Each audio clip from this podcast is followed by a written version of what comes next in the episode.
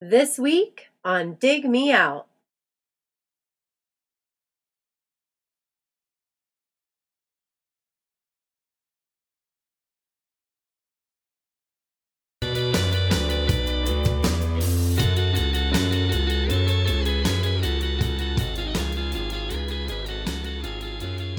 With your hosts, Jason Ziak and Tim Minneci. Jay, we're back again with another episode thanks to our Dig Me Out Union on Patreon.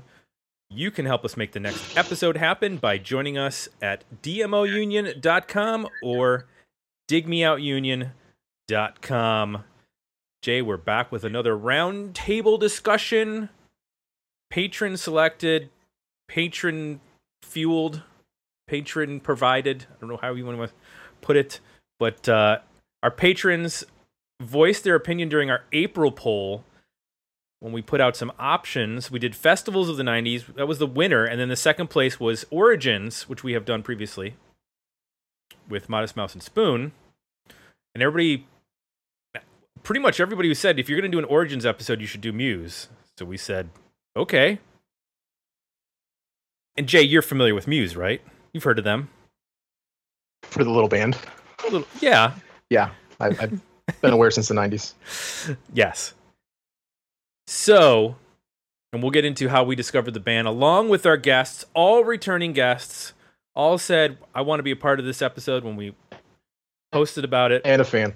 Joining us on this episode from, I'll start, let me see if I can do this correctly. I tried to do it alphabetically one time and I completely screwed it up. Let's go alphabetical last names. Joining us, previously joined us for the albums of 2019 roundtable, Marissa Buxbaum. Welcome back, Marissa. Thank you for having me. When did you discover Muse? Oh, um, Muse were officially like my second all-consuming teenage rock band obsession. The first being the Who, but um, I saw the music video for Hysteria in high school. I think it was probably late in 2004 or early 2005 because I used to get home and immediately turn on Fuse. And I was mesmerized. Like, that's the adjective I was used. Uh, I would use. I just could not get over that bass line or that riff. And I went out and bought Absolution, and that was the start of a burgeoning love affair, much to my parents' dismay, because they both find the band completely loathsome. My dad, in particular. Hmm. I, I will say I did actually try to play Stockholm Syndrome for my dad because he's a guitarist. And I was like, listen to this guitar solo. And he just kind of looked at me like, why would you do this to me? yeah.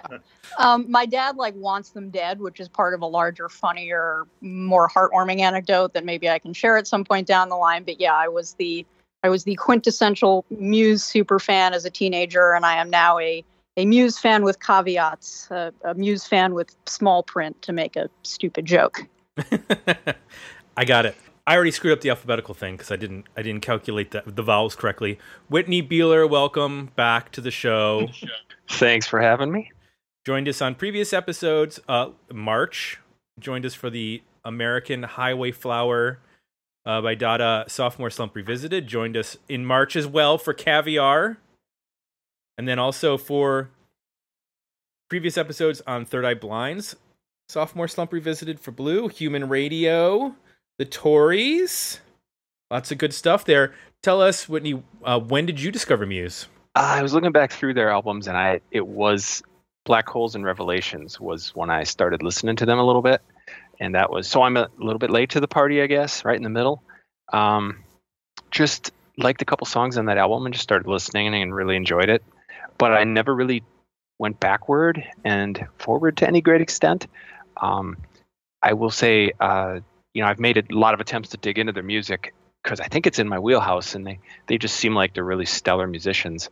Um, I really like the Resistance a lot. That's probably my favorite Muse album right now. I've never really paid much attention to Showbiz, but the uh, Origin of Symmetry and Absolution are pretty neat records, and I need to uh, probably spend a little more time with those um, albums. But I really like them. They're just uh, they're they're not like one of my go-to bands, but they're just uh, they just seem really. They're one of those bands that's really professional and really awesome musicians. So I, I, I I've spent some time with them, and they probably deserve more of my time. Yes, especially if you're doing a podcast on them. no, this will be fine. Believe me, I'll I'll carry I'll carry my water here. Excellent. Also joining us, he was just here. Gosh, it wasn't even a month ago. Darren Leach. Two weeks ago, I believe. Yeah, that's the fastest rebound we've ever had in terms of. Uh, I think you just missed a week or two. Welcome back to the show. How's it been? How's the last Thank two you. weeks been for you? Not much has changed. still, we're still in lockdown. Yeah. Yes, we are. Um, and of course, you brought to us recently the Even album, which was uh, either preceded or or followed by the Odds album, which is one of the greatest coincidence, coincidences in the history of this podcast to have those two uh, lined Yes. up. And then also last year, the uh, You Am I, our second You Am I album, Hi-Fi Way, after we had done Sound As Ever in the um, early years. And how did you discover Muse, Darren?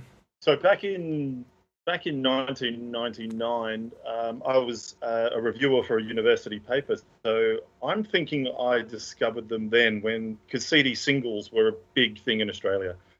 Um, I don't think they were big in America. So we would get CD singles all the time with all the B sides. Um, I'm pretty sure I reviewed Cave. So Cave for me is one of my favorite songs by them. That intro riff, man, that, that's up there with like ACDC and all that kind of thing. So, Oh, you too. Cave is also like my one showbiz Yeah. track, so good to yeah. hear.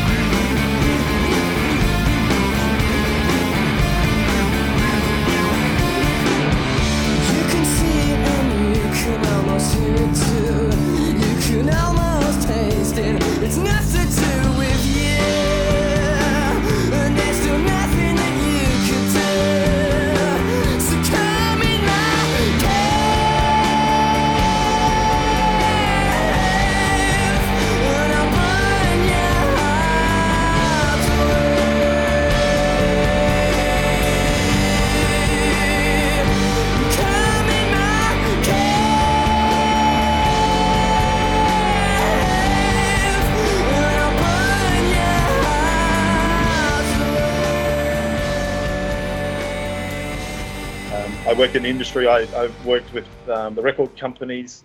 So I would be, I like the band. They would ply me material, you know, albums, uh, you know, international singles, and all that kind of thing. And I was a collector back then, and so that's how I I discovered them. I've got more of a story which uh, we can get into later when when they toured Australia in October 2000. Excellent. Yes, we will when we get into the record. I have to yes. I have to tell Darren something. You Am I and Even were like two awesome recommendations, by the way. Thank you. Or I had to get that tried, in. I, I tried to give good to the world. You did. Thank you. Yeah. And, and I've seen Whitney scrobble, so I know he's listening to it. there you go. Um, the the can I just do a, a quick quick side story? Sure. Um, I do you remember Finiscad, uh, the album that I I think that was the first album that I gave to you guys. Um, yes. One of the members just the other day, I'm talking like Wednesday, emailed me to say, "Hey Darren, I heard you like Finiscad. Here's my new solo track." And I went, "Are you kidding?" And I told him about your podcast to check it out. So Neat. Awesome. That's that's I, pretty cool. I, I couldn't believe it. I went, "No way." I do want to mention, since we're uh, talking with our patrons, we have some new patrons who have joined us. Need to thank uh, Tom Hicks and John Colucci, who have joined us at the uh, $2 level. And then Chris Bishop, a new 1350 level patron. And then, of course, I don't know if I remember, I don't remember if I mentioned last time, last episode, uh, Christian Sibol, or Siebel, uh, thanks for joining us at 1950 level. He's got all the stuff going on there. And then Marissa, thank you for jumping up to the 13. Greatly appreciate the Uh, support. you're welcome. Yeah, I now now that the the means to do so. Yeah. um, Jay, We're looking forward to the pick. yeah, we're looking forward. No pressure. You know, you know, some people spend a year thinking about their pick. Just want to point throw that out there. um. Yeah. I I'm I think almost everything that funnily enough, uh, my husband a few weeks ago said, "Hey, remember that hit in the '90s about Salman Rushdie and and and like the Forest Ranger?" And I said, "What are you talking about?" A- apparently, my husband any any noteworthy song that he likes and remembers is a hit, but it was Plexi. And you guys reviewed that record, and we went back to listen to the episode, and it was fantastic episode. I think you actually had the, the, the guys from the band on for it, and it was fantastic. So it would have been one of my picks, but you've already done it. oh yeah, that was a long time ago. Wow. Yeah, with the Michaels on, Michael uh, Angelos and um, I remember the last guy's the other guy's name starts with a B. It was Michael A and Michael B. But uh, damn, that was a long time ago. Ten years probably, Jay. Ten or nine or ten years. If you want to feel old.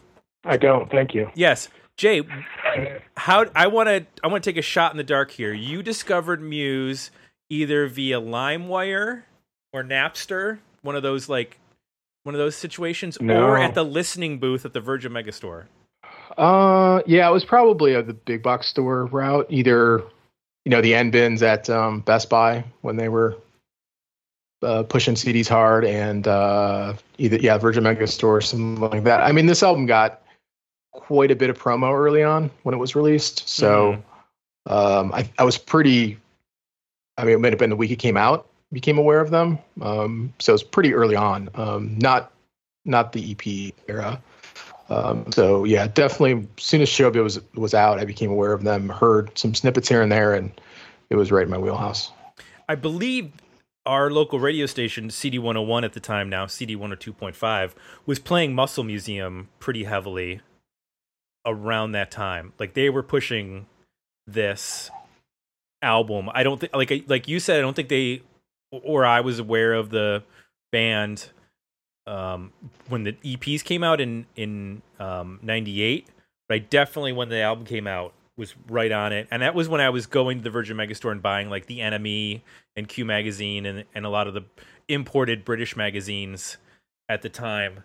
So it was like aware because it just gotten into Manic Street Preachers and you know a lot of the a lot of the mid to late '90s uh, British bands after Oasis and, and Blur had blown up. So Yeah, so this was definitely in that same sort of wheelhouse. I don't remember where I bought it though. I don't I don't know if it was like like you said at a big box or if it was at one of the local record stores. Probably at it was probably Virgin Megastore, I'm guessing. Cuz I was I worked with, within walking distance of it. So let's get into the record. Well, first let's talk about so th- I mentioned there were two EPs that came out. Muscle Museum was immediately preceded Showbiz and it has uh, six tracks, three of which are on the album. Uh, Muscle Museum, Sober, and Unintended. Uh, Uno was as well. Oh, Un- yeah, Uno Uno's was- on the album. Okay, so am I right? Are all four of those on the album? Correct. Okay. Yep. And then the previous EP, which is just titled Muse, that came out in May of 98. It was on Dangerous Records. And that has Overdue, Cave, Coma, and Escape. And from that one, only uh, Cave is on the record, right? O- Overdue No, is no, on the record. Oh, no, Overdue. is. The only one not on it. Oh, okay. Yeah, I, I think is the only one that, that was omitted. Yeah. Correct. But um, Overdue is four minutes, while on the album it's like two minutes twenty. So it's much longer on the EP. So yeah, I was wondering if there are different mixes or if it's just an entirely different recording. Like if, if when they made Showbiz, they just re-recorded some of the songs for the record. Because I I know that there is is there a different version of Muscle Museum, or is it this is it the album version on the? Uh, It's pretty similar. They're both the same, about the same length. Um, I, most of them are just re-records. While Overdue, they they just added uh, some lyrics, but musically they're pretty much the same. Gotcha. So let's go around. Let's do this like an album. Let's talk about what works on Showbiz for each of us. Pick out a pick out a highlight for you. Um, Whitney, I'll start with you. You so you've just gotten into Showbiz, right? In terms of listening, this was not something you were listening to for a long period beforehand? No, it's not. Um, it just started listening to it recently. Um, eh, you know, I'm good with it. I like it. It's um, the more I listen to it, you know, as usual, the more songs you, they start developing a personality, and and they don't quite sound as similar. Which I have to admit, they did the first couple of times. But you know, to really like something, you need to spend some time with it. Um, I don't know if I'll ever get to the point with this album, but I do really appreciate the way that that this is a really good debut because it helps them kind of step into their later and what I think are kind of better releases. Um, it's got some songs I really like, like Sober, Escape, Overdue. Um, and it, it's just uh, I, I'm I'm not hearing as much here, like, and I guess I get to bring it up because you asked me first. It doesn't remind me of Queen. Okay, it it's got kind of a Our Lady Peace vibe on it. Maybe a, I notice a couple songs that uh, like um let's see which one is it uh, like escape kind of sounds like a little nirvana to me like they could have it could have been something nirvana might have come up with um, overall i like that album quite a bit and it really kind of sets up the later stuff pretty well Okay. Marissa, what works best for you on Showbiz? Um, honestly, everything. It's funny to me because Muse is pretty cagey about the record these days, or at least they don't seem to feel it represents them fully as a band. But I honestly listen to it more than Origin of Symmetry, which is, I think, widely regarded by musers as being the magnum opus, or at least one of them.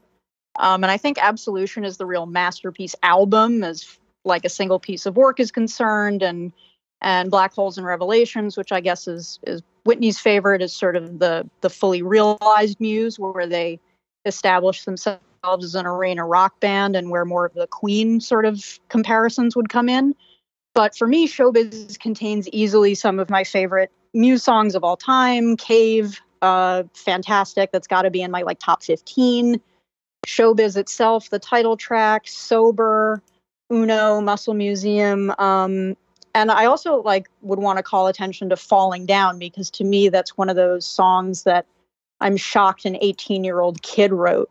That's like an I absolutely know what I'm doing caliber kind of song. And it's maybe the first indication of what they were going to become 10 years down the line. I was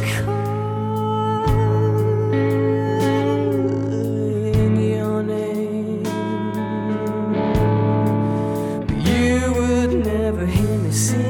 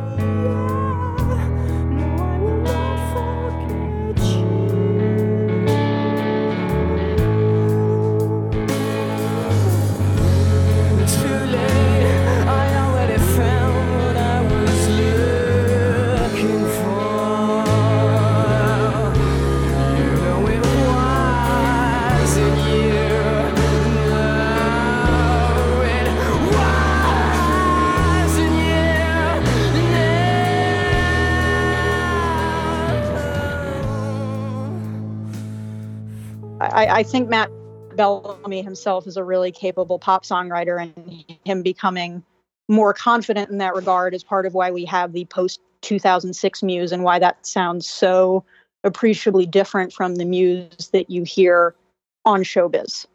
And they like they play very little of Showbiz live these days. It's almost entirely absent from set lists after I want to say 2010, 2011. Hmm. Darren, what works best for you on Showbiz? For me, it's the um, as I said earlier, the riffs that really got me in. So anything quite riffy, because the album for me is built around Matt Bellamy's riffs. You know, um, it, and his vocal style. But for me, I think the riff came first, and then the vocals came second. So you know, tracks like Muscle Museum, Sunburn, Cave, um, even Sober, like um, take away the singles, and you've got great, you know, album cuts. For me, what didn't work is for me the slower songs. I know, unintended. It was a single. I didn't understand why that was a single. Um, I, I get that he is um, working on his voice and his vocal style. But for me, that was it was too falsetto. For me, it just it grinds me a little bit. So um, yeah, for, for me, it, it was just the riffs. That's what really got me in to the album, and I, I think it's still great today. For me, the second album I feel was a step down. I just didn't think it was good. Ooh. Ooh. Yeah, I know. Controversy. I don't know. I, I thought there was some filler. I, it was like, because don't forget, this tour, they didn't stop. Then they released a second album and then they toured. Basically, it was a four year tour. Um, then they finally took a mini break. And then for me, Absolution is their best by far. So that's my opinion anyway. So I'm shocked to hear that someone doesn't like Origin as much as Showbiz. No, I mean, I, I- listened to show, I do. Showbiz more, but yeah, no, I do like it. I just find there's some weaker tracks. There's the cover on it. I don't think the cover works that well. No, cover is in like the album cover or Feeling Good by Nina Simone. feeling good. Okay, I, th- I thought that might be the case. I just wanted to be certain. I I love their artwork. I think it's fantastic across all the albums, even the albums I don't like. I think their artwork is absolutely fantastic. But I remember Triple J in Australia, they played them a lot. You know, they were pushed heavily in Australia, which I think is great because they kept touring and touring, and I was happy that they they toured a lot because live they were they were absolutely a, you know a beast. Um, but um, yeah, that cover for me just didn't didn't do it. They Triple J murdered that cover, so yeah, they just kept playing it. Hmm. Interesting. Jay, Yes. I know I'm I know when you when this record came out, you were like, yeah. finally Radiohead rocks again. Like yeah. that was basically your I remember you getting being like, well why like why can't Radiohead do this anymore? Like Yeah. why can't they rock? Why do they have to noodle around and, and have dance beats? And um so what works best for you on this record? Yeah, it was it was fun to go back. I hadn't listened to this in a while. I'm um you know, I've kept up with the band. I if I'm gonna go back to a record, it's probably gonna be the farthest back that I would go is Origin. Um so it was fun to go back to this. What brought me in originally, yeah, was they are definitely on the EPs and this record. Uh, they take that um the, the the rock portions of OK Computer and the bends and turn them up to 20, um, which I thought was really cool at the time. Um, I'm able to hear now, though, I think the secret weapon of the band, which is the bass player. Uh, and I think Chris, is his last name Holst, Holstenholm? Wolstenholme. Wolstenholme. He, I mean, he's emerged, I think, as the band has evolved. They become, um, I think, even more reliant on on his bass parts. And I think the bombast of you know Matt Bellamy's guitar playing and vocals on this record um, can overshadow him. But now that I go back and, and listen to it, I'm more tuned into what he brings to the band. I mean, something like Muscle Museum, you know, that bass line is just the way that bass line and that guitar, that weird guitar part come together. It's it doesn't sound like anybody else. It's like this weird minstrel sounding, like highly competent, very specific, you know, kind of sound. I think, um, you know, hear you hear him come through on Uno. You know, it's got this like almost tango feel to it. This means nothing to me, cause you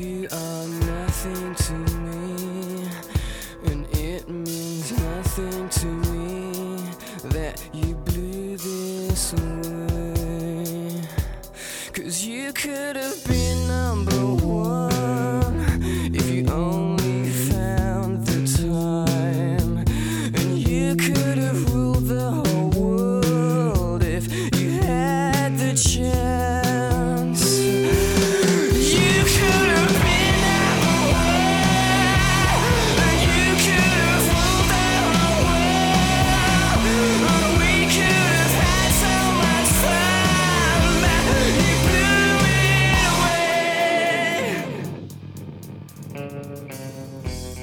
You know, they're just bringing in these bass lines um, to ba- to put these songs on top of that are just fundamentally different than than most other bands at the time. Um, and I think he continued to be the rock that they that they build on top of um, going forward.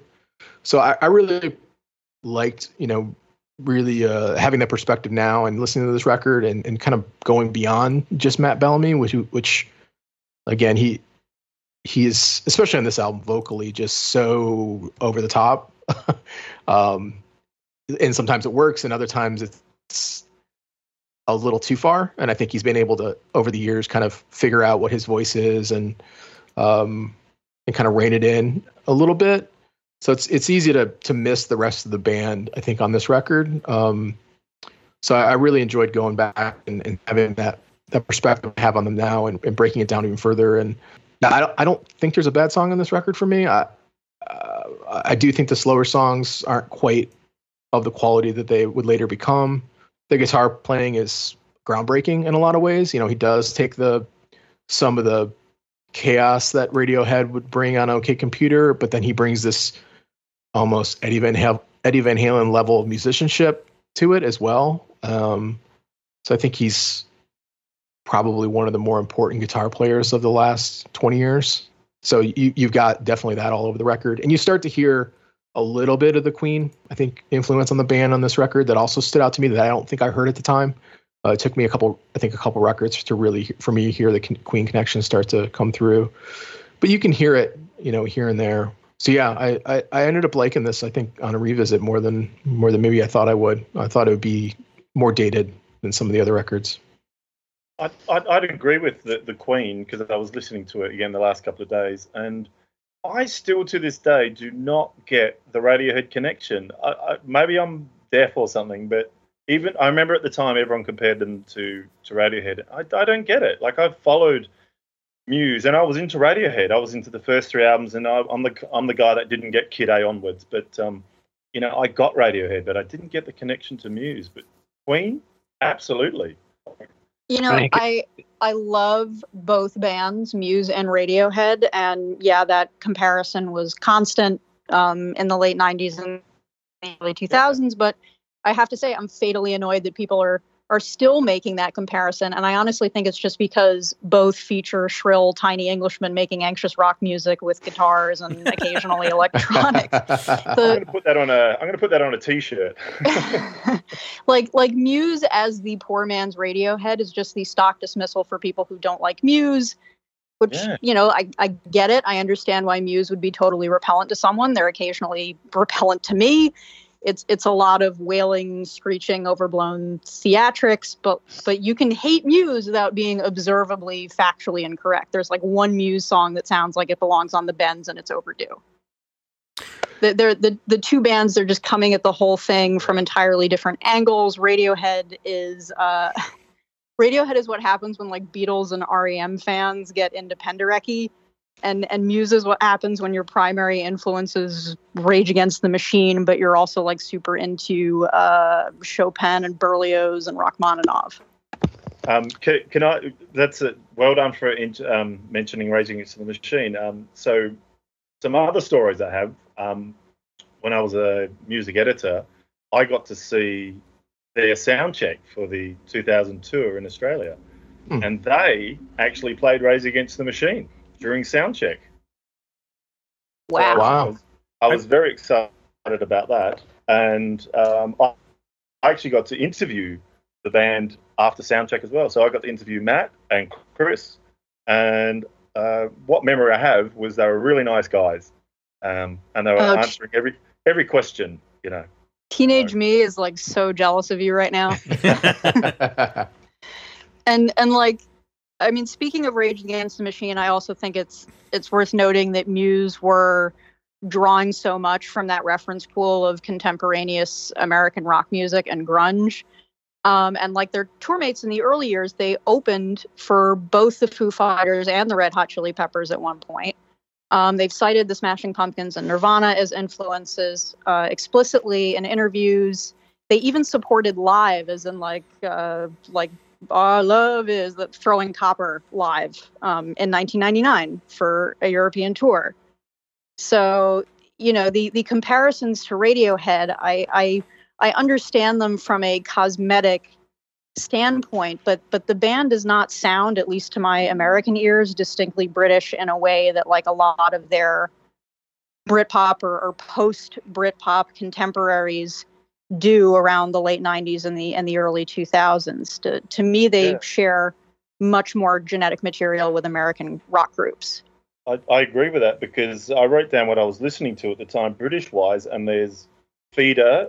Uh, yesterday went too soon. Who supported Muse at this same Australian show? There was the Manic Street Preachers. This is my truth. Plac- Placebo with You Are Nothing. The Stereophonics.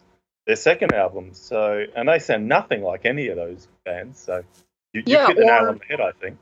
Or Elbow or Doves or Keane, Yeah, fucking uh, Coldplay and Snow Patrol were getting bigger around that time. Everything that like when I hear them, they I'm like, oh yeah, that's that's from across the pond.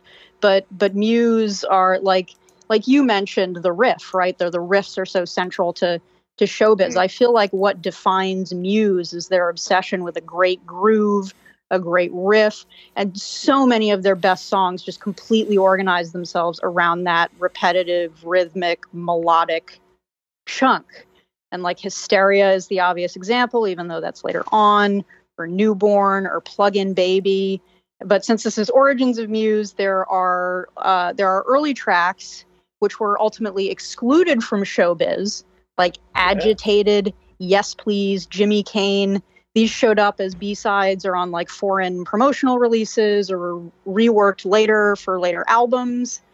But um, this is much, much, much heavier stuff. And if they had showed up on that first record, um, because they were steered away from including the heavier, heavier stuff on Showbiz by by Paul Reeve, maybe there'd be fewer of those Radiohead comparisons. But um, I, I also I also have to forgive Paul Reeve because he was the one who encouraged Matt's um, totally unhinged vocal conniptions, which I I happen to love.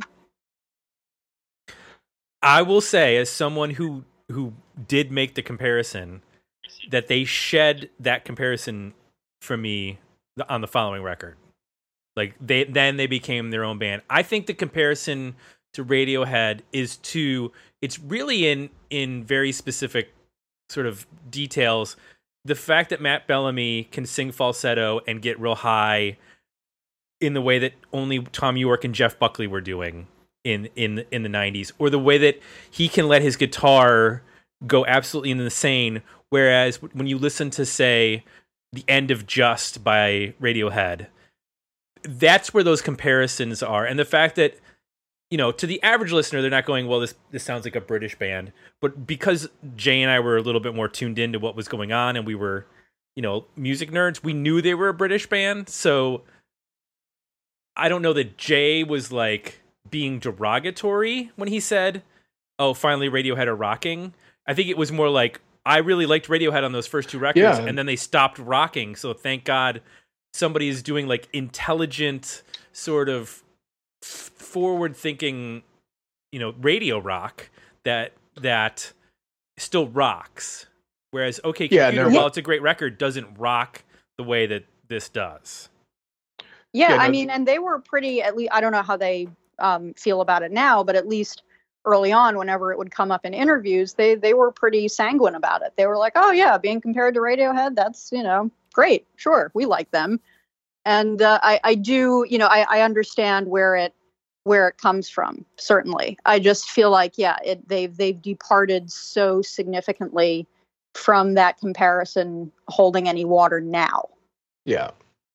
Yeah, no, I, I think it's really isolated to the first record. And for me, it was just an entry point of after hearing Paranoid Android, like that was the basis at which I could under, start understanding what this band was doing. And then building from there, I'm with Tim by the, by the time Origin comes out, they're their own thing. And from that point forward, I think they've continued to be even more and more and more uh, their own thing and really define their own style. I- I'm in the same place. Um, I'm just like I loved the Bends, and then when OK Computer hit, I was kind of like, well, oh, whatever.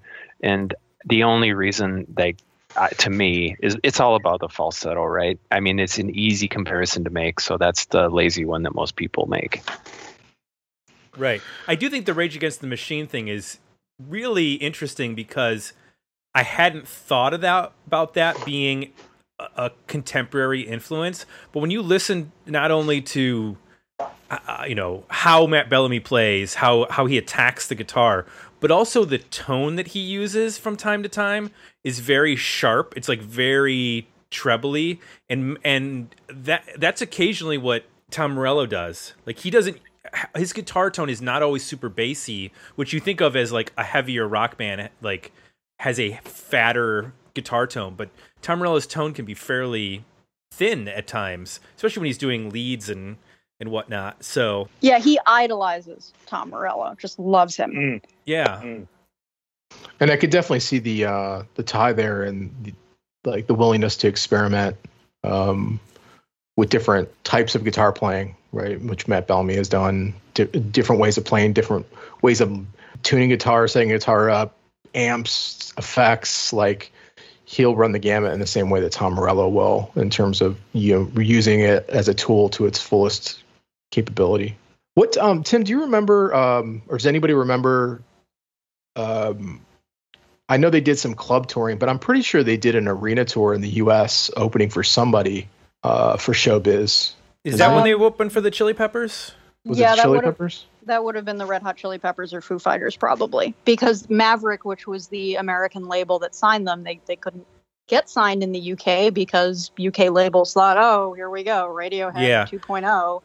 Um, they were promoted very heavily in the United States, and they accepted um, opening slots for larger and more established American rock bands. I'm on um, setlist.fm, and I can tell you that they played in Columbus.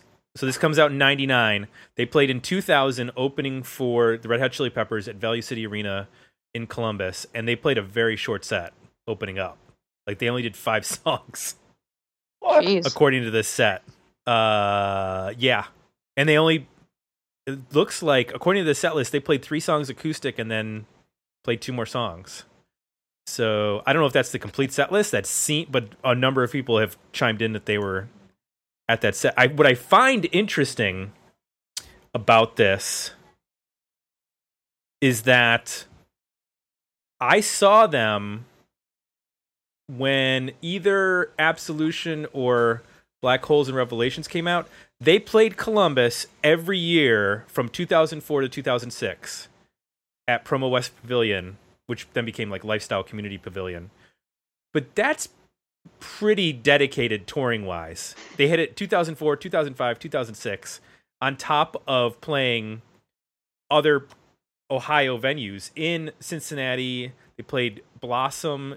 We can barely get bands to do one venue in Ohio, and they are hitting every venue three times a year, or you know, every three venues three times a year. That to me speaks to the fact that they were able to build such a huge American fan base. Is that they they played the Kent Fieldhouse. They played in 2005.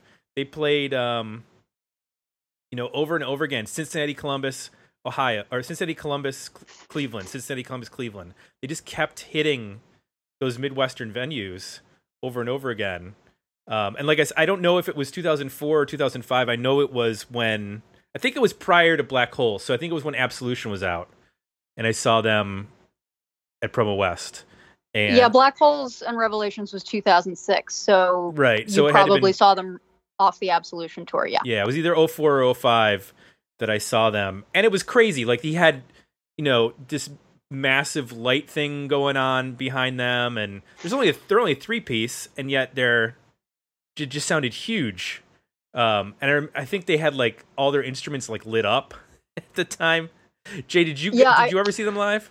Yeah, I saw him on the Resistance tour. It was probably the most like just visual and production level, the most incredible show I've ever seen. Like, and I don't know, it, they were doing arenas at that time, and it sold pretty well. But I mean, the production level seemed way beyond what a band of their level would be able to pull off. I mean, it, it just had these massive video screens that like transformed through the entire set and every song had a different set. And he had this amazing like amp that spun around and like yeah the bass player has lights on his bass so like you can see um what he's playing. Like it lights up as he's playing. It was just an amazing and the drum set was constantly moving and it, it was unbelievable. Um, it, it, so it was a great show, but it was also like, wow, how are these guys affording this? I mean, I know they're they're a pretty big band, but this is like, you know, major major production costs to do something like this, um, and and have it touring around America in I would have been probably 2010, 2009. Um, What So it shocks was- me is that he was uh, he Matt Bellamy was destroying guitars every night. He destroyed a guitar on the Absolution tour.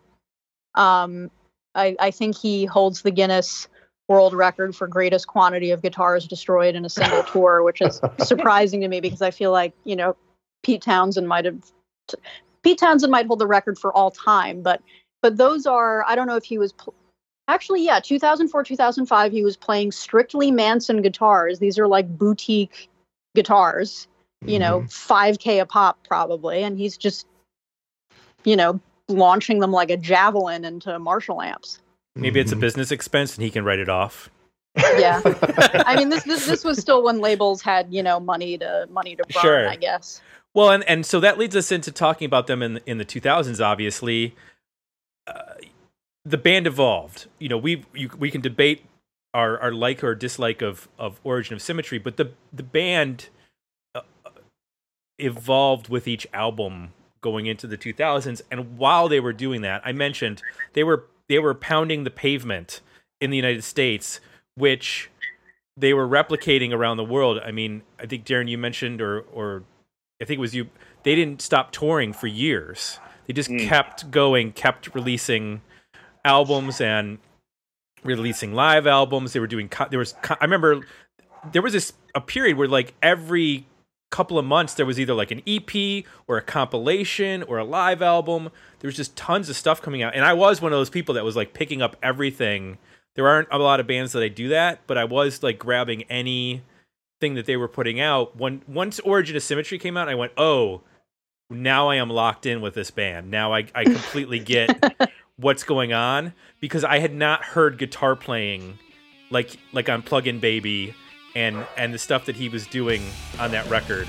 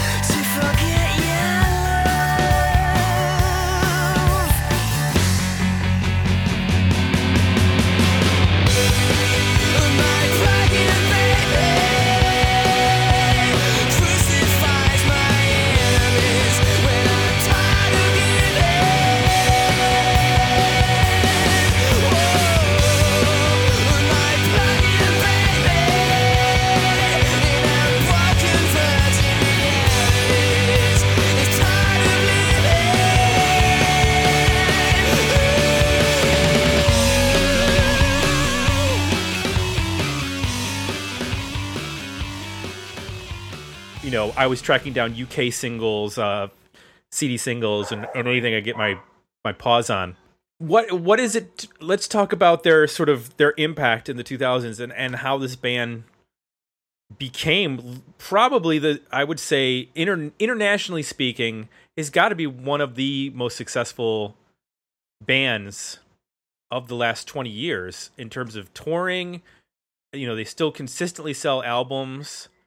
They're consistently on radio. They have singles for every record.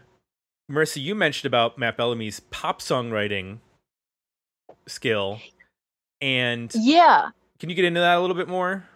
Sure. Um, so I, I came into Muse during Absolution, which is, I think, sort of the the transitional phase between what Origin and Showbiz was, and what Black Holes and Revelations would be, and and everything after that.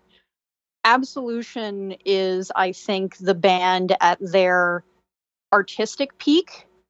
Um, the I, I wish it would get remastered. Unfortunately, it sounds um, to me a little flat. But as, as far as his Matt Bellamy's compositional skills and his arranging skills, it's really just a gorgeous record. It flows perfectly. Every it, it, it's just as as far as a single cohesive work to me, it is it's really stunning but I do think that Black Holes and Revelations, which was 2006, is where Matt came into his own as, oh, I I have these pop songwriting muscles that I want to flex.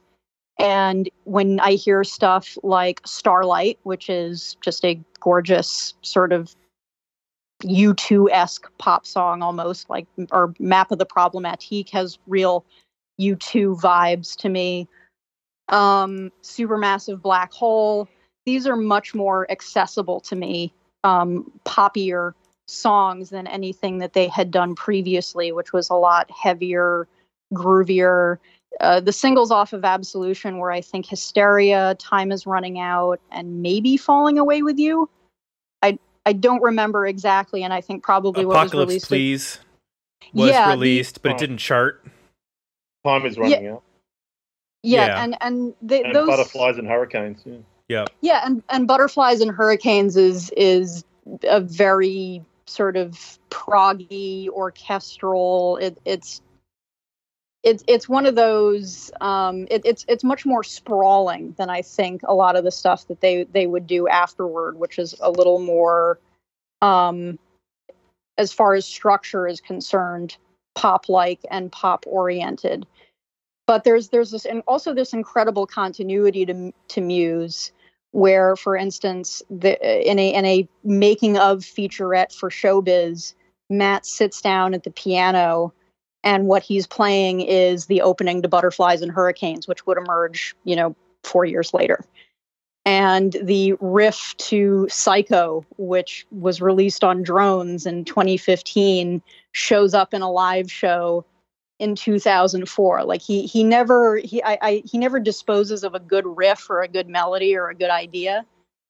And um you know i i think butter uh, sorry not butterflies and hurricanes black holes and revelations was the album where the pop accessible side of muse and the hard alternative side of them came together and actually worked whereas everything afterward um, they they attempted to replicate that formula with less success.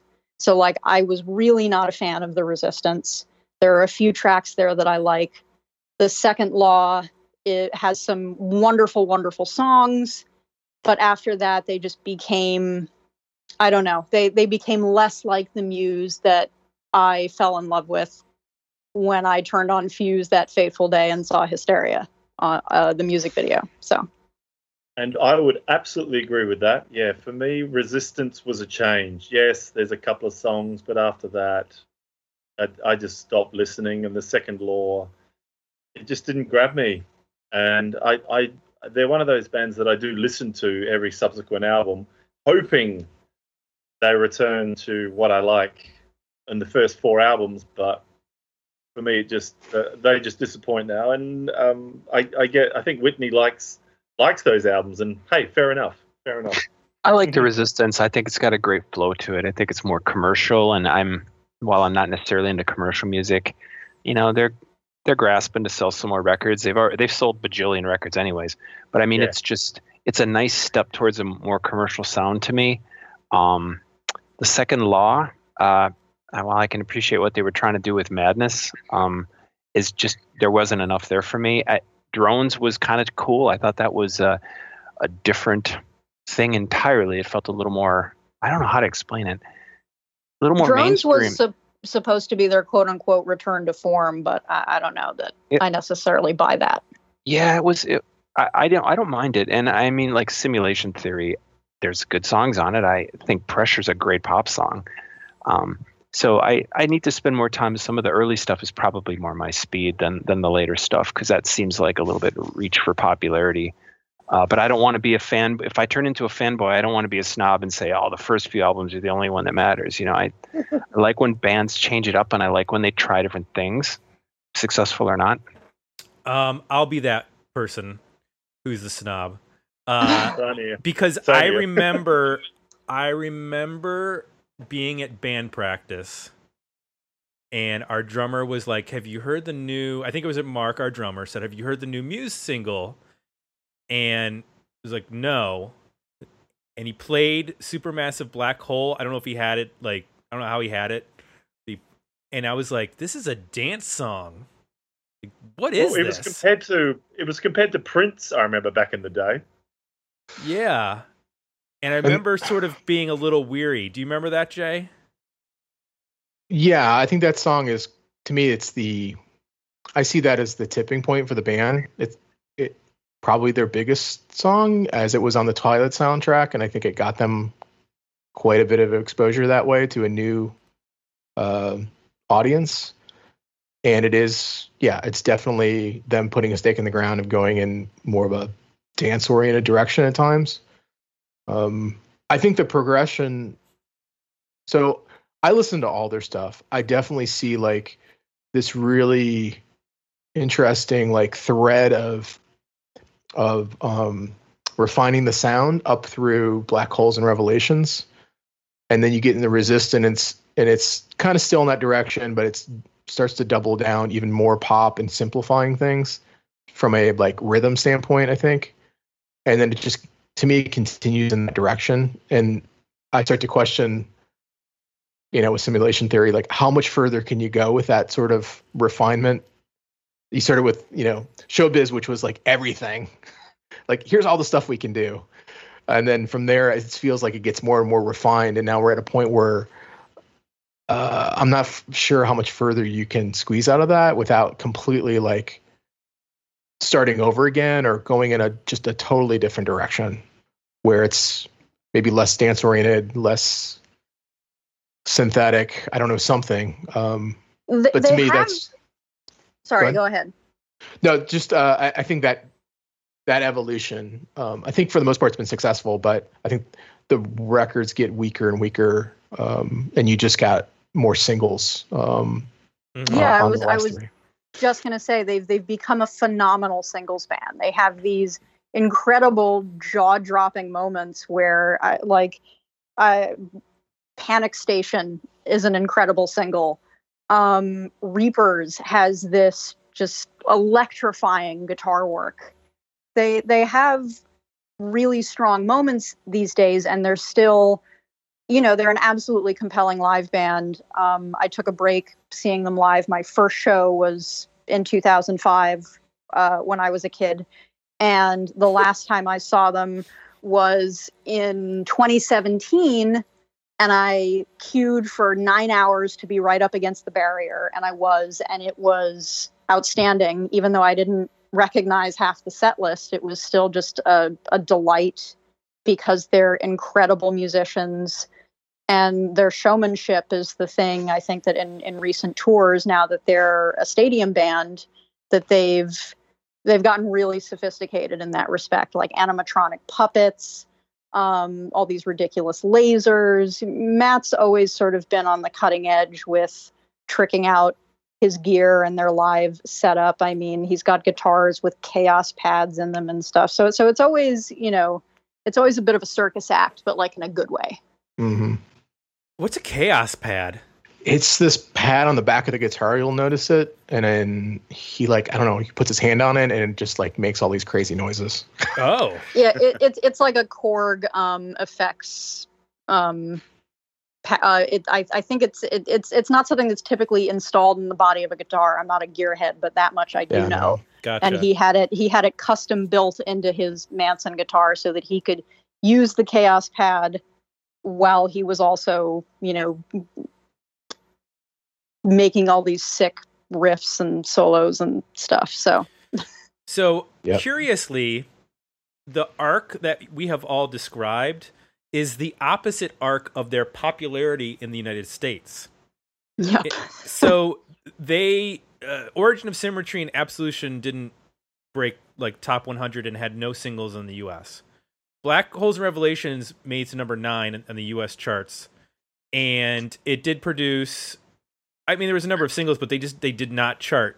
They don't have a charting single in the U.S. until Uprising from the Resistance. It made it to number 37, and the and res, the Resistance made it to number three in 2009, followed by the Second Law, which made number two in 2012, and then Drones to number one in 2015. Now the charts are obviously different between 2000 and 2015 uh, Yeah. in terms of you know what it takes to achieve certain things, but also you're counting downloads and and whatnot.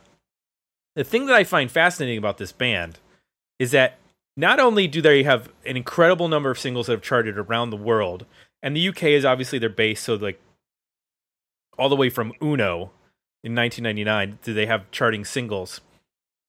There are charting singles or charting songs that were not singles that just got played because radio stations in the UK and France and even Mexico wanted to play more songs.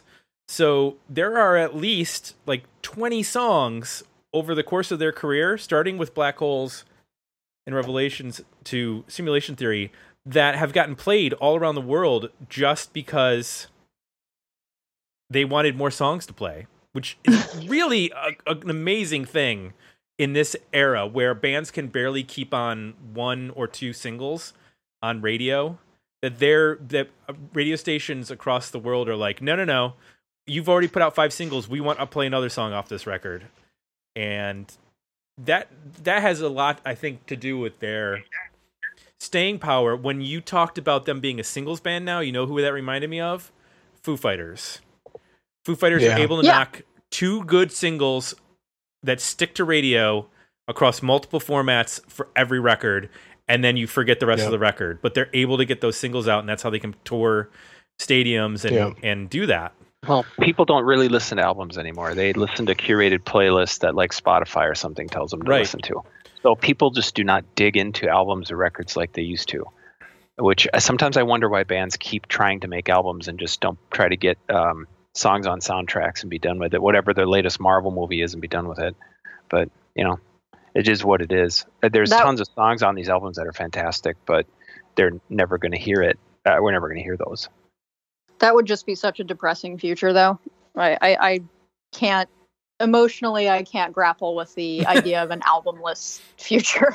Oh, believe me, I can't either. That's what I do. I mean, I listen to albums. I and uh, yeah, that would be a bummer, but it feels like that's the way it's going. Well, it seems like you know maybe they're they kind of do this. Um, maybe they could double down on it. Is yeah, you got to to your point, Tim, get that single, which that hasn't changed, right? That's been pop music since the start. You got to have one or two songs on the record that radio's going to embrace, but then really double down on the rest of the record being what you want to do, because ultimately, like. you- You're probably only going to get one or two singles anyway on playlists and, and, and charting. So why not make the rest of the record what people like us will spend time with and appreciate, and hopefully what the artist wants to do. Um, so maybe we can have both. maybe i am curious he has a new there is a new muse single out correct that uh there's a Matt Bellamy. There's a a Matt, Matt Bellamy. oh it's a matt single, bellamy single has anybody listened to it yet yes. and What's it like? I haven't heard it. um, honestly, the first thing I thought when I heard it is this sounds like it belongs on Westworld. I don't know if anybody wa- watches the show, but it but it has a very distinct um, Ramin Djawadi uh, sort of melody to it. It's just Matt and a piano. Um, there's not a lot of. Uh, it's it's it's a sort of like a ballad, a, a morose kind of ballad. It, it it's honestly reminds me more of some of the earlier stuff than than anything that has come out from the band as a unit recently. It, it's it's good. I, I enjoyed it. I don't know that I'm going to, you know, put it on repeat anytime soon. sure But I'm I'm glad I'm glad they're being productive under lockdown. Mm. And, and Tim, I want to go back to your point about the Foo Fighters. 'cause I think that's really important. Like they are very much seen as the f- sort of the torchbearers of rock and roll right now, and I think Muse is equally there. And there's a maybe Foo Fighters gets a little bit more cred because Dave Grohl is so likable. and but I I think Muse is to me even more important. Like just the level of musicianship, the fact that it's been the same three guys, the level of like performance and production, like you get everything with this band. Like everything that you could possibly want in pop music, like bombast, danceability, musicianship, virtuosity, songwriting, like vocals, amazing production. Like they they have everything. So I think to me it's like one A and one B in terms of what are the two most relevant rock bands out right now or continue that, to be that are not Those two. legacy acts, right? That are Yeah, not like yeah, U2 yeah. Yeah. And like honestly, my feelings on post Black Holes and Revelations Muse notwithstanding, I will take them as representatives, as torchbearers, as the front line over I would fucking 21 pilots or Imagine Dragons right. or Maroon 5 any day. You know, that like please let it be them. let it be them. I agree 100%. Um, d d have you guys bought the Origin of Muse box set that came out December last year? Are you aware of this? Yeah. It's right next to me. Ah, have you opened it? Yes, I mean that's that's what I use to brush up on a little bit of Okay. my my teenage knowledge before this uh, recording. It's it's good. It's got remasters of the first two records, vinyl of the first two records, some fun sort of odds and ends like old set lists, old promotional material, photographs that were never published, the uh, the history of the band and everything. But it but it ends. There's a hard stop at Origin of Symmetry, which is kind of a bummer because Absolution was where I I came on board. Yeah, and it's got all the old uh, the demos, a lot of unreleased demos that didn't even make both albums or even um, B sides. So, Yeah, there's some really wacky stuff on there. Unfortunately, this is a real artifact of 2020. They're on CD, and I I ha- do not have CD players in any of my laptops or in any of the. I, I well, I have to. My husband's an audio producer and engineer, so I have to get him to to rip the the CDs, uh, which he can do. It's just a matter of getting around to it. yeah. Some of the some of the early demos are really. I see why they left them off the album. You know, you could see it was a band developing their sound, their style, and it's let's write out a bad song to get to the good song. So But some That's of them were so good. So like I, I I can't believe something like Yes Please or Agitated, which are just da-na-na, da-na-na. it's it's so intense and well, headbanging made and them B addictive. sides. Yeah, there's there's some called like connect the kettle lead and balloonatic and Oh yeah, Balloonatic's a little. Earthquake. yeah, you can you can see why they, they never made the album.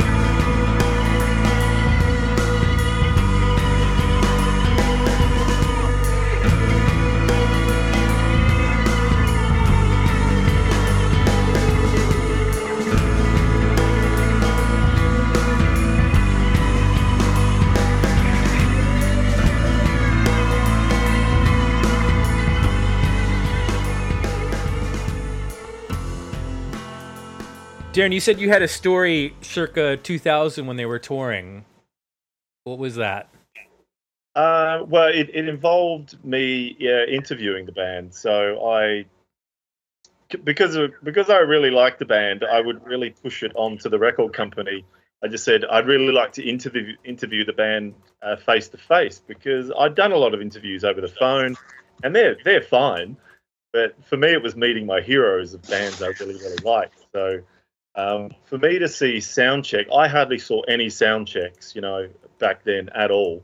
Um, you just weren't invited to them. So for me to see sound check and then, then interview Muse as well as Feeder, because I, I really like Feeder, and still to this day, I think they're a fantastic band. I don't know what they're like in America, but um, I think they're just a fantastic pop band, um, in, indie rock band, I should say. Sorry. Um, yeah, so I got to interview um, Feeder and Muse both backstage, see them both sound check, and I was I was in heaven. I I was a really young man just getting into uh, interviewing bands, and I got to see these two bands face to face, and I was just in awe.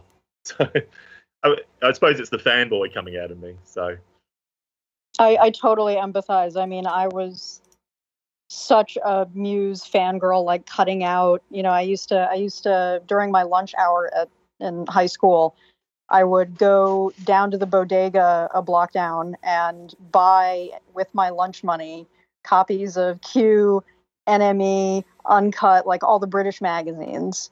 Which, with the exchange rate, it was no no small expense. And I'd sit um, in the hallways of my school paging through them and i used to tape like pictures of muse to to my wall and everything and as i said my my parents hate them and my dad like wants them nuked from orbit so they were I, yeah, they I got to rolled meet the their eyes band. about it Yeah, I got to meet them again in 2000, and I think it was three or 2004. They toured Australia for the big day out, and by that stage, I still love the band. That was that was their third album, I believe. And um, as I said earlier, I was a collector of of all their all their singles or their promos, and their promos especially were really different to the normal releases. They came in this kind of clear case that I'd never seen before, and I had a lot of them, and they they had a lot of the B sides on them. And I remember when I met the band, I had a few to get signed, and Matt Bellamy said, "Oh yeah, oh you've got those. Oh they're great." He said, "I designed those." So um, he he they signed them all, and I've still got them um, hidden in storage back in Australia. But uh, yeah, so the two times I've met them, they were just really nice and you know great to their fans. That's excellent. I do not have any signed artwork or CDs. I did spend a lot of money on those CD singles, getting them imported, and um, I'm pretty sure you can pick them up fairly cheaply now on on Discogs. now you can, yeah. yeah you you had you always had to get the japanese releases because they always came with those One Those extra I've song. got the first. yeah I've got the but- first album. Um, I bought the when eBay was a thing back in '99 when you couldn't, you know, get imports. oh so you so got the spiral static version I've, it- it's got a bonus disc of like eight tracks. Um, six are B sides, two are live tracks, but it was a Dutch only uh, release because it was some tour tour edition. And of course, me Darren back then was I need to own something different to the Australian release. I need the bonus disc, so I probably paid I probably paid fifty dollars for it, but I didn't care. they had such great b-sides like Yeah. I, I i i never listened to muse demos or be i i became a completionist on uh, napster or kazaa or whatever it was at the time where i was constantly digging up whatever alternate takes or or eps you know any promotional material that i could find get my hands on Same here. I've still got a lot of their CD singles. Yeah, Uh, great B sides. Yeah, I got UK ones, Aussie ones. So yeah, and like you, Tim, I paid a pretty penny for them. yeah, yeah. I I had to stop doing that because I was but doing but that my with lots of bands. Yeah, But same my, my my clouds parting moment was never hearing Muse on CD. I mean that was that was the initiation, but it but it was the the night I saw them live. I was 16 years old. That my jaw just came off its hinges, and that was that was it. That there was no looking back after that night. Well, Jay would say it's because you never saw Kiss live. It's true. I've never seen Kiss live. um, let's talk about uh, you know when we talked about Modest Mouse in the '90s and we talked about Spoon, we sort of discussed at the end. What did can you look back now and and see in the origins of this band what they were going to become in terms of them becoming a a, a global pop rock phenomenon now, maybe with Modest Mouse, it was a little bit uh, quirkier, and it was maybe more unexpected. Maybe you could say the same thing. Spoon hasn't reached the same level, I think, of of global dominance the way that uh, that Muse has, but they definitely have become a cultural, especially in the United States, a cultural uh, touchstone for indie rock. So, let me just ask you guys: when you look back now and you, you listen to Showbiz and taken in some of those EPs. Where was the was the DNA there for them to become a huge band in the 2000s? I'll jump in because I think I touched on this a little bit. Um, yes. Now, because my my thought is when I listen to those early, uh, that first record and the early EPs, a lot of what they did from that point forward, the ing- is build on those ingredients. So it's almost like you could take a section of a song and think like, oh wow, what if you explored that whole section as like its own song, or you know this approach or this kind of tone. So to me, like the pieces and parts are all there. Um, the talent is there, the production quality and attention to details there, the work ethic is there. Like you can see all those parts just by experiencing that record um, and that early work. I think the part that was would have been hard to predict is a, a band that has that much, um, I guess, musical talent sometimes struggles commercially um, to figure out how to harness that and make pop songs. You know, uh, Mhm. say Rush, for example, right? I mean, I think they're at that level of musical talent. So it, it would have been, I think, difficult at that time to really believe that they could figure out how do we take all of the all these ideas and all this capability and actually bundle it up in a way that you know you can play it on pop radio and people get it. Um, which Queen is another example, right? Those that figured that out. Um, so I think that would have been the missing, to me, the the open question after listening to the first couple, um, even Origin of Symmetry. And if you would ask me that question then, I think that's the part that uh, I would have been uh, hard pressed to, to figure out if they could have really made that leap, which they ultimately did in the, in the subsequent records. Anyone else with thoughts about their rise? I am I to this day mystified.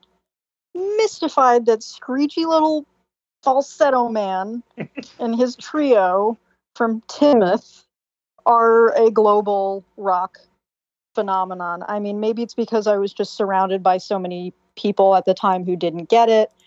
Um, and I, and I do think that Muse, even as a, a global um, arena band and and and uh, w- with that kind of fan base and that kind of following, I, I do think that they are very polarizing. You you either love them or you hate them.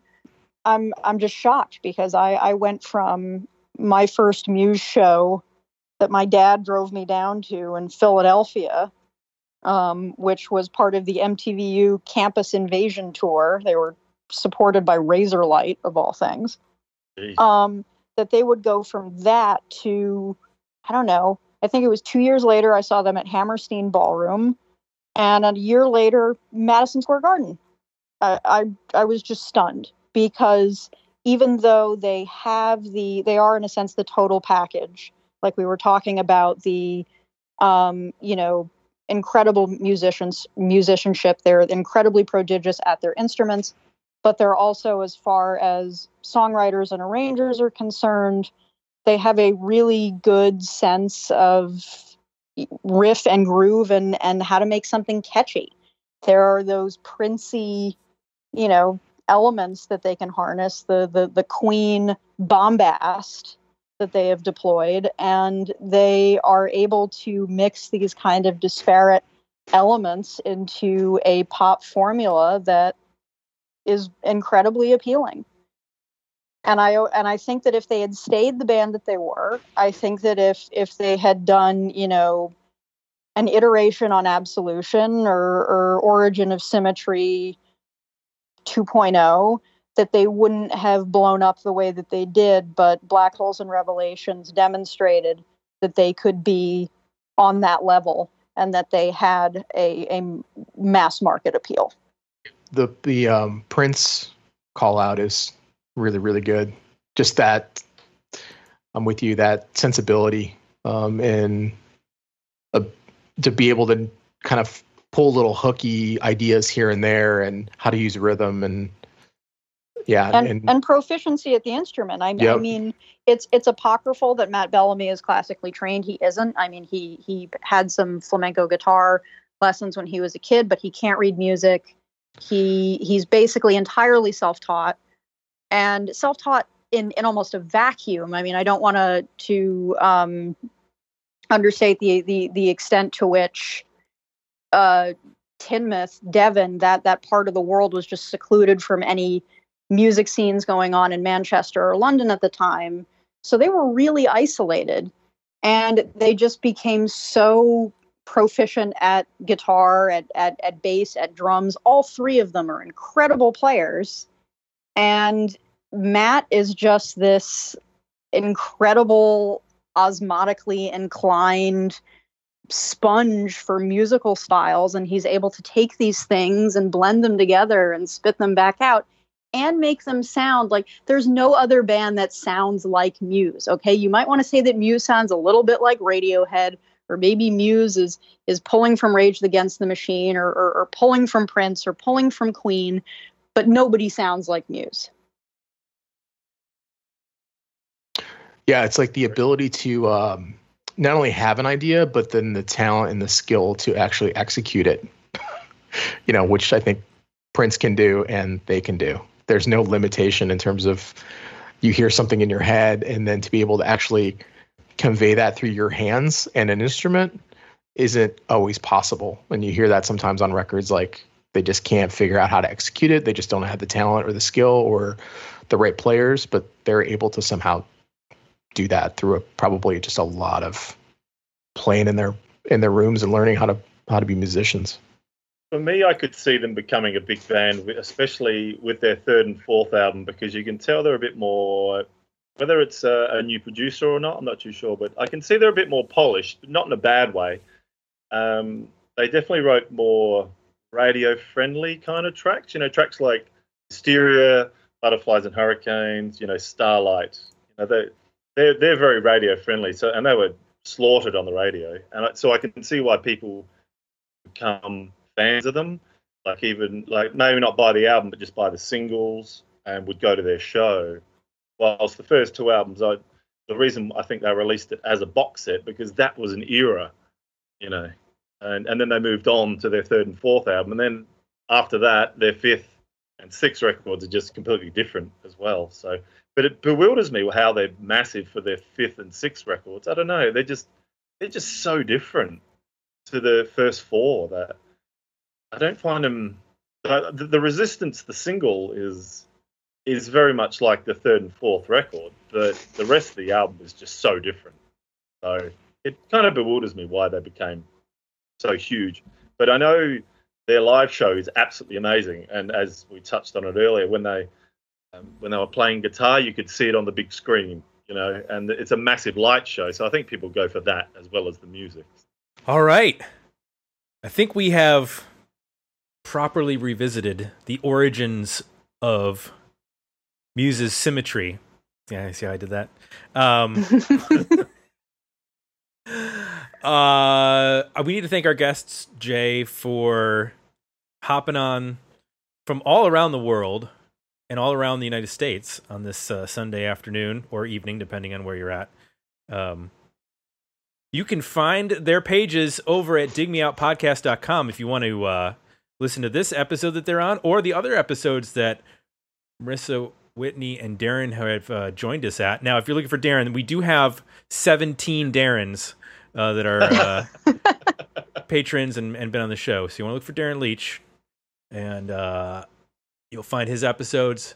Marissa as well as Whitney's episodes are there, as well as all of our guests at uh, digmeoutpodcast.com, which is also where you go to sign up for our box newsletter, weekly newsletter, 80s and 90s releases relevant to our podcast, uh, new stuff with one minute reviews for a couple of records each week, as well as when we get the time, uh, dis- uh, uh, books and uh, films that are uh, streaming on various services. It's a, it's a one stop shop for Yeah. everything we're up to. Once a week, you get an email, so you don't have to be all over the socials trying to figure out what poll do we got got up and what episodes are coming Exactly. and, and all that. Because eventually, all the socials are just going to go the way of Friendster and, and MySpace. Let's just let's face it. So you don't want to rely on those for your for your aggregating of information. You just want to come straight to us. And uh, Patreon is where you go to uh, support the podcast. And as well, if you enjoy these episodes, Apple Podcasts is where you go to leave feedback. Uh, Marissa, uh, Whitney, Darren, thanks once again, all three of you for for coming back. We love having Thank you. you. yeah, Um, thanks. Really, really yes. interesting talk. Loved it. Thanks, guys. hmm Awesome. And uh, that's it. Well, no, there's no more and. I, I'd said everything on my list.